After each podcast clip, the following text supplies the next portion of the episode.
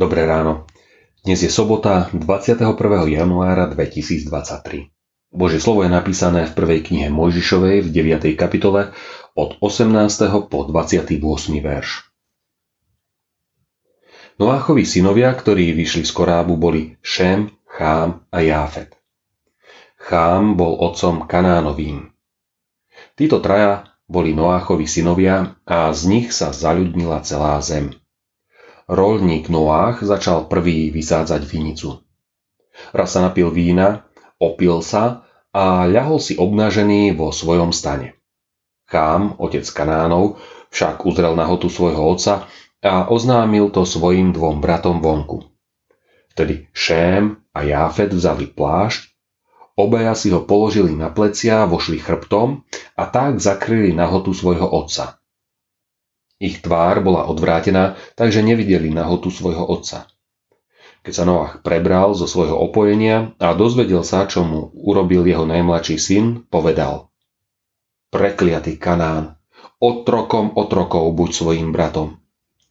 Ďalej povedal Požehnaný hospodin, boh Šémov, no Kanán mu bude otrokom.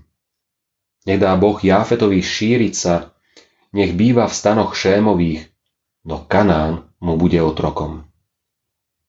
A Noách žil po potope 350 rokov. Celkové Noách žil 950 rokov. Potom zomrel. Nejde len o taktnosť, ale aj o vieru hospodina. Vravieva sa, že pri stavbe korábu sa ľudia Noáchovi posmievali. Na čo stavia loď, kde nie je mora? Písmo o výsmechu nehovorí. Za to čítame, že Noách urobil všetko tak, ako mu prikázal Boh. Bol to muž spravodlivý, chodieval s Bohom. Teraz však leží opitý a obnažený v stane. Biblia neidealizuje ani zbožných.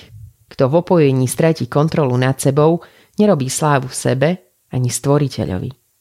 Máme byť na jeho obraz, nie pod obraz Boží. Príbeh sa zvykne vysvetľovať tak, že Chám neprikryl hambu svojho otca, klebetí o nej, ťaží z jeho trápnej situácie. V Biblii to však nenájdeme. Čítame, že Chám videl otcov nedôstojný stav, zveril sa o tom bratom a tí zjednali nápravu. Zvesťou tohto príbehu je prekliatie Kanánu.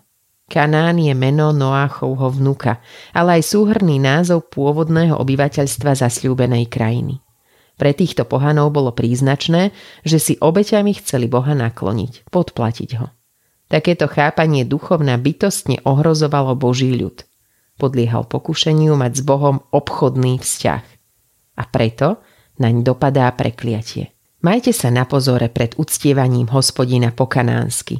To je posolstvom prorockých Noáchových slov i pre nás. Modlíme sa.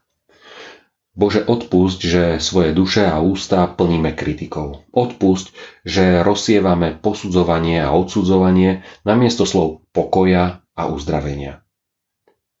Naplňaj nás oživujúcim Duchom Svetým, aby sme prikrývali hriechy druhých a viedli ich k znovu zrodeniu. Amen. Dnešné zamyslenie pripravil Martin Šefránko. Vo svojich modlitbách dnes myslíme na cirkevný zbor Dolné Srnie. Prajeme vám požehnaný deň.